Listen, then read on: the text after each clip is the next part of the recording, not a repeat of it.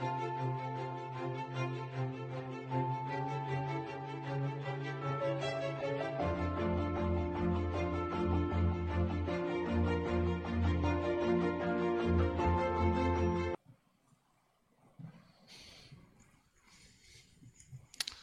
Amen.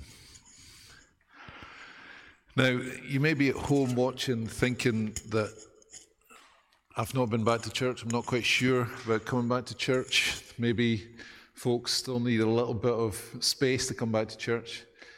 If you wish to come back to church, I know some folks are still shielding and some folks are, are you know, just, just not comfortable doing that yet, and that is absolutely fine. But if you think, I'm not going to come to church because I don't want to let someone else not come to church. We're okay, we've got space, and we'd love you to come. We want to be the church together, we want to be community. We can still do it online, and we will continue to do it online. We've invested as a church in all of that, so we're going to continue to do the online streaming stuff. But if you're ready, if you think you're ready, we'd love you to come and be together with us. So, anyway, we're now continuing in our creed, in our I Believe series based on the Apostles' Creed. And, and where we've been in the last week while is, is that we've been thinking, we've been thinking about how Jesus went to the cross, how he died, how he rose from the grave, how he ascended, how he went through, how he went through the clouds and, and sometimes it's hard to grasp what that meant, but he went through the clouds. I'm going to refer to that later in the sermon, so just have that in your, in your mind. But also how he then sat down at the Father's right hand side. He sat down. Now, in the temple and in the tabernacle, the, the high priest, when he, he went through, he went through the clouds. Actually, it was through the smoke. He went past the altar of incense when he went through the curtain into the Holy of Holies to present the sacrifices for the Day of Atonement. I'm throwing a lot at you right away. When he did that, he never sat down because his work was never done, because he was never finished. But when Jesus sat down, when he sat down, the work was done. The final sacrifice had been made, and Jesus gave it all for us all. The work is done, and the challenge now for us is how we live for Him until we meet Him face to face. And that's where we're going to think, that's where we're going this morning. Um, I, am sure a few folks stayed away this morning when they heard that the sermon was going to be on judgment. He will come judge. And that, that's, that's always a crowd pleaser. It's always the one where folk are queuing up outside the door of church to go, Yes, we want to hear about judgment. Yes, Lord, come and bring it. We are so desperate to hear about judgment. I tip my hat to you all who are here this morning, who are watching, because God is going to judge. This is a, a wide ranging topic, um, and there's a lot in it, and it will get your grey cells firing. It will get your heart going. You may disagree. You may have issues with what I am going to bring, but I'm, I'm preaching from the Word. That's what I, I, faithfully try to do week in and week out. And, and I, I believe God's put this message on my heart this morning. But just to soften you up quickly, uh, there's a guy who who had a real he had a, a, bad foot and there was there was stuff going on with his foot. And so the, the doctor described him a pill to take. And it was a really big pill. It was like a massive pill. And he said just you wait there i'll go and get some water for you. And the doctor got delayed and he was away a wee while. Uh, so he, the, the, the chap got kind of fed up and he thought right i'll just dry swallow the pill. So he, he managed to swallow it eventually and then the doctor came in and he said, Right, I've got this basin of water. If you just put the pill in there for 20 minutes and soak your feet. I wonder if this morning's sermon might be a little bit of a hard pill to swallow. But I hope not, because, you know, when we are under the covering of Jesus, we are secure in Him. But the thing is, there are those who do not yet know Jesus, and it is our, it is our privilege and our joy and the challenge to share the good news with those who do not yet know Him. When the ascension happened, we could think that Jesus, who went to the Father in heaven, was then separate and apart from us. But actually, when he sat down at the Father's right hand side, he gave us the gift of the Holy Spirit. And the gift of the Holy Spirit fully with us. As he ascended, Holy Spirit descended. And now that Jesus is with the Father, he's pleading for us, interceding for us, and the Holy Spirit is at work in us, loving and working and reconciling creation through his people. And we don't see Jesus as the disciples saw Jesus but we trust in the promise that we are blessed as we have not seen and yet still believe. John 20, verse 29.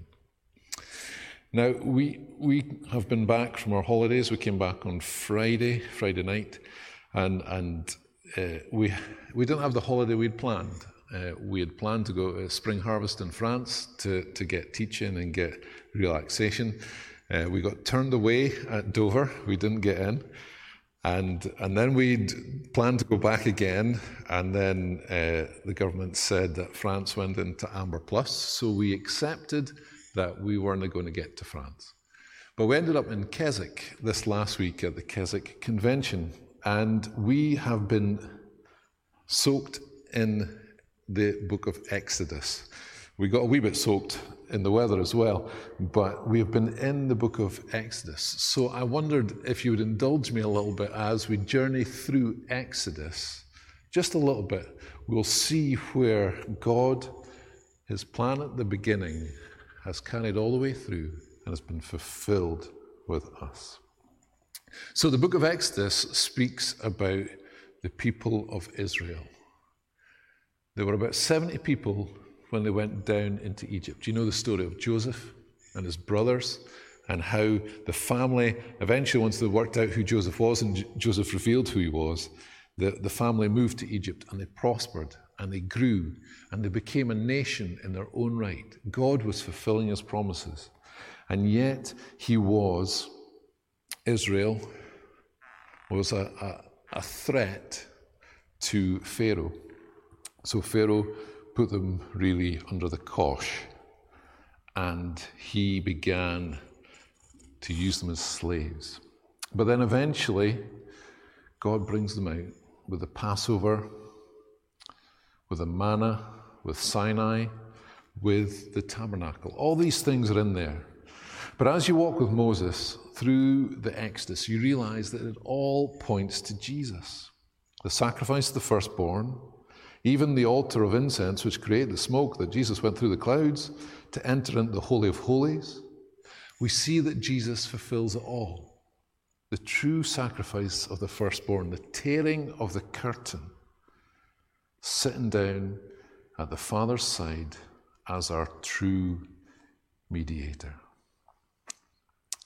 And as we enter into this next line of the Creed, we read this fun topic he will come to judge the living and the dead.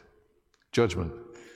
In a world where there is so much judgment, isn't there? You step out your door or you look on your phone or your computer, TV, you see people in righteous indignation, self righteous indignation, judging other people all the time.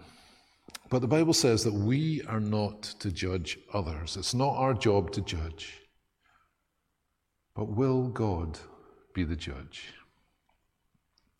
As we trust Him as Creator, as we believe that He is the one who has made it all, that all creation begun with Him and will end with Him, as we look at His creation, we think, is it ever going to get any better?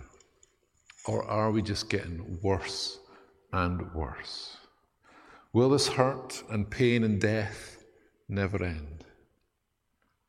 The scripture tells us one day that it will, that God will come again and he will judge the living and the dead,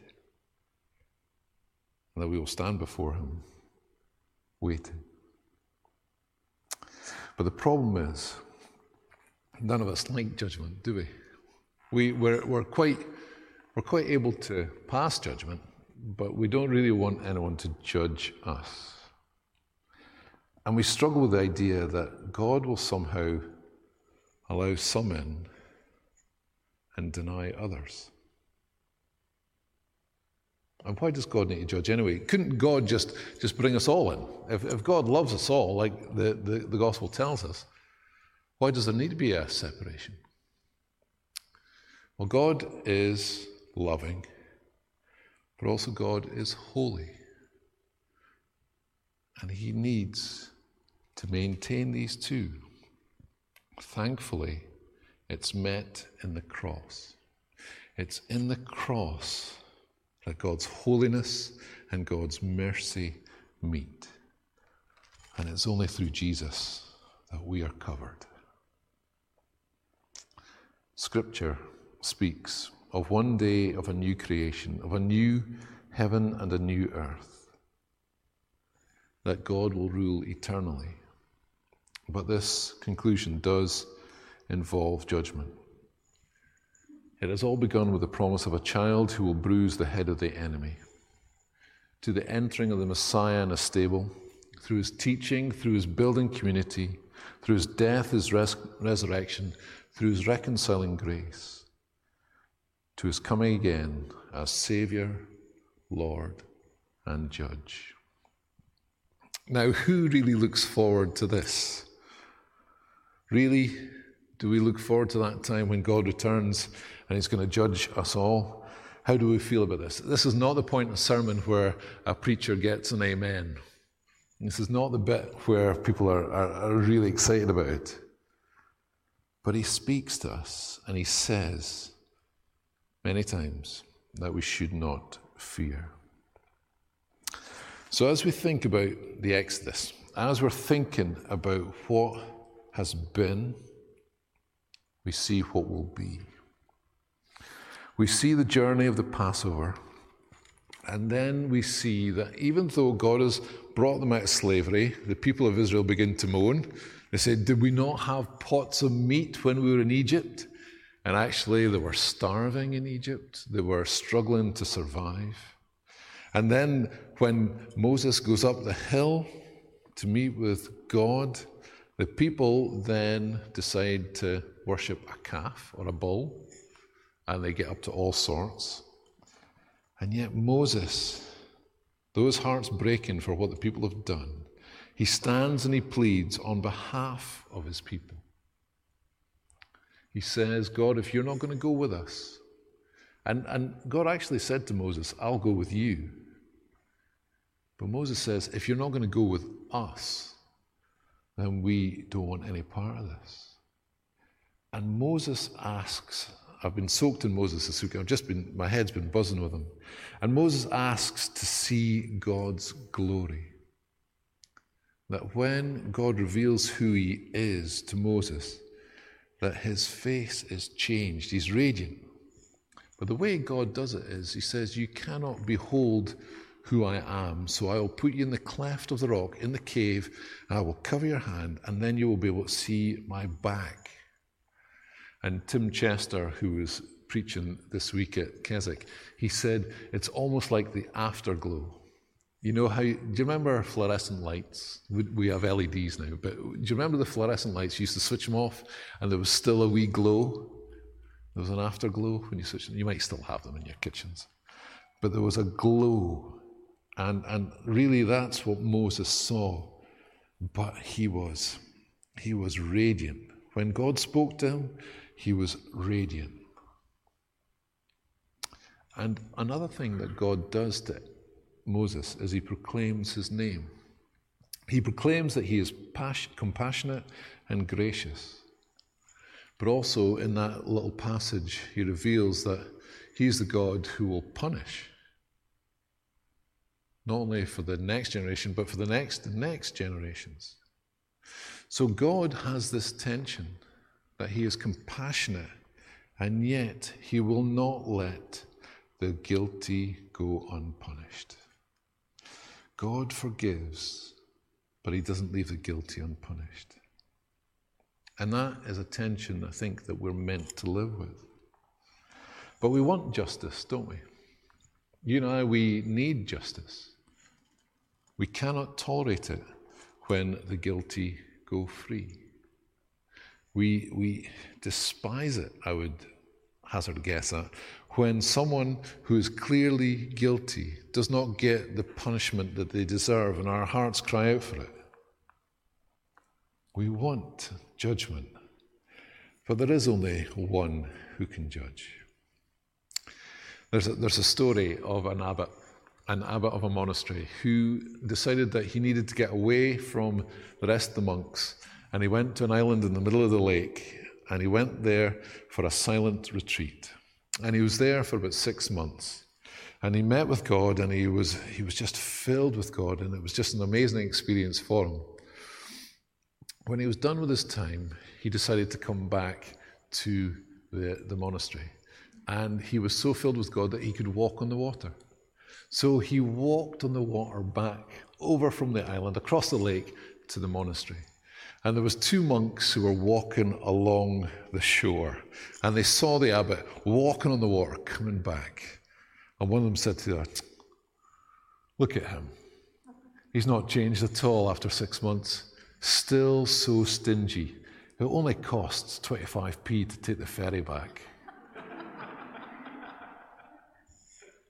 We're so quick to judge, aren't we? You and I are so quick to judge, but judgment is not for us. And it's not for the church. The church is not the one to judge. The Bible says in 2 Peter, perhaps, 1 Peter, that we are not to judge. There is only one who can judge, and that's the creator of all, the one who has called it into being, and that is God.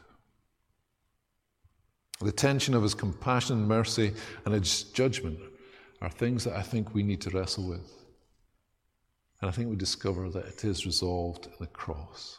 God is faithful to his holiness, that we cannot enter into his presence without the cross. We are covered by the blood of the firstborn Son. God's holiness and mercy are met there. The cup that Jesus had to drink was the cup of wrath that was poured out upon him and it will be God who will come again and judge his creation. But what does this look like for us? Well, our reading this morning is from 2 Timothy at chapter 4, verse 1. It's Paul who is approaching the end of his time here on earth, and he's writing to his beloved son, Timothy. In the presence of God and of Christ Jesus, who will judge the living and the dead, and in view of his appearing and his kingdom, I give you this charge. And this charge, folks, is for you and me today. Preach the word, each one of us. Be prepared in season and out of season. Be prepared. Be prepared to correct, rebuke, encourage with great patience and careful instruction. For the time will come when people will not put up with sound doctrine Instead, they will suit their own desires. Anything sounding familiar so far? They will gather round them a great number of teachers to say what their itching ears want to hear. They will turn their ears away from the truth and turn aside to myths. But you, keep your head in all situations. What great advice for us. Keep your head. Endure hardship. Do the work of an evangelist. Discharge all the duties of your ministry. For I am already being poured out like a drink offering, and the time for my departure is near. I have fought the good fight. I have finished the race. I have kept the faith. Folks, that's a call for us to fight the good fight, to finish the race, to keep the faith. Now there is in store for me the crown of righteousness, which the Lord, the righteous judge, will award to me on that day. And not only to me, but also to those who have longed for his appearing. For all that's going on, folks, when we look at this generation and think, how long? How long, O Lord? He will come, He will judge And the only covering is found in Jesus. And the truth is, we need him to judge. We need God to come to bring justice to all the horrors of this world, from corporate greed to the exploitation of children, to the wars and murders, and to the individual sins that we inflict on each other, of the things that we don't do when we pass by and look the other way. We need the judgment to come. I, I, I, managed to read a few books on holiday. It's, it's, it's, a good time for reading some, some stuff. And I managed to read Pope Francis's latest book, I think, uh, Chance to Dream. And in it, he speaks of how he saw a, a, a, a work of art, a photograph called Indifference. I, I, don't know if we'll have it. I think, I think this is it. This is the photograph that he saw. And, and he was really charged and convicted by it. If, if you notice someone is walking past, it could be me, it could be you, walking past with designer bags as a, a, a lady is looking for something. And it's called indifference. And the truth is, it could be you or me. It, it, it's pretty much all of us at some point where we walk by and we miss what is right in front of us. And the challenge is to not walk on by. As Paul charges Timothy to be ready in and out of season, to encourage, to be patient, to go and f- finish the race. We are called not to sit back and relax, but we are called to account. We're called to cling to Jesus and to make sure we can get as many as we can to come to Jesus before we go. And this is not just to save them from hell, but this is so that we and they may give God all the glory. Lord, we want to see your glory. That's what we're to live for this day and in the new creation to come. And this will look differently for each one of us. But if I was to give you some tips, then it would be practice hospitality, practice welcome, love those who are hard to love. Even when they disagree with you, even when you disagree with what they do or what they say, love and practice friendship. Because on the day when we see Him face to face, we won't be drawn to the, the, the, the golden pathways. We won't be joined, drawn to the amazing sights before us. What we'll be drawn to is the scars on his hands, his feet, and his side. We'll bow down and worship and give thanks. God's way of setting things right is found in the life, the death, and resurrection of Jesus. This is where the rescue act began, and this is where it will end. So, in closing, I just want to share a story. You may have heard the story before of a Canadian called John Robert Osborn. He was awarded the Victorian Cross for his, for his work in World War II in Hong Kong.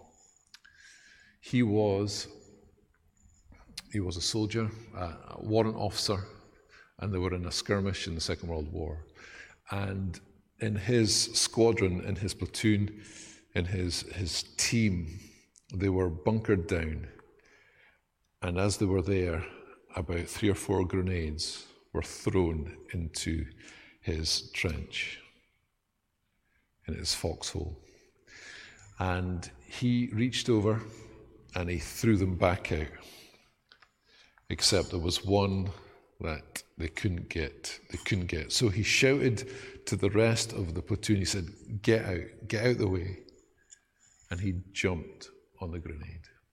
He took the blast, the grenade that killed him instantly, but he rescued the rest of the soldiers.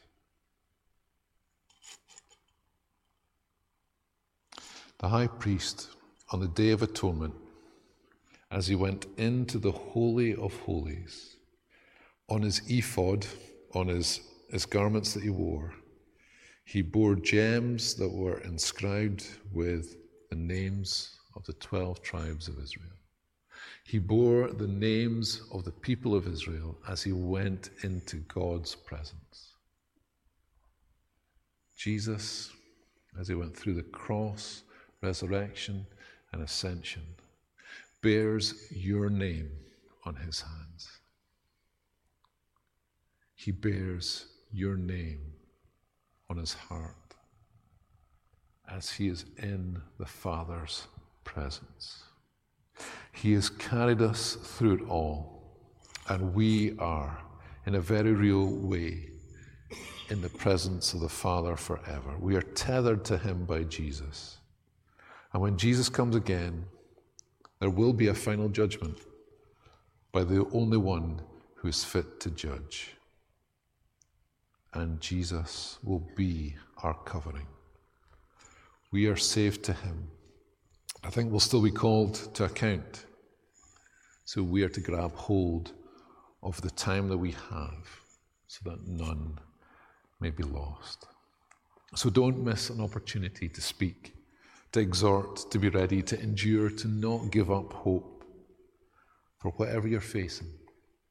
Whatever you're facing today, remember and take hold of that ferocious love of Jesus who went to the cross and died for you and for me and for this whole world.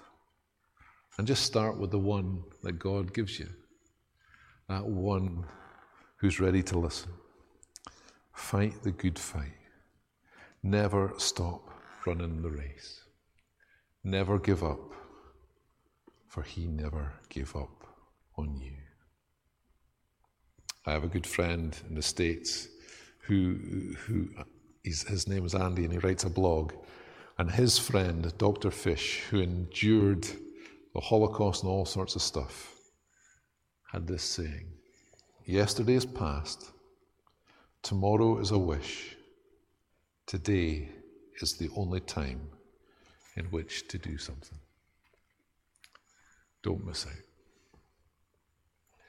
Take hold of the opportunities that God gives. Be tethered to Jesus. Be assured of his covering. And fight the good fight. Denise is going to pray for us.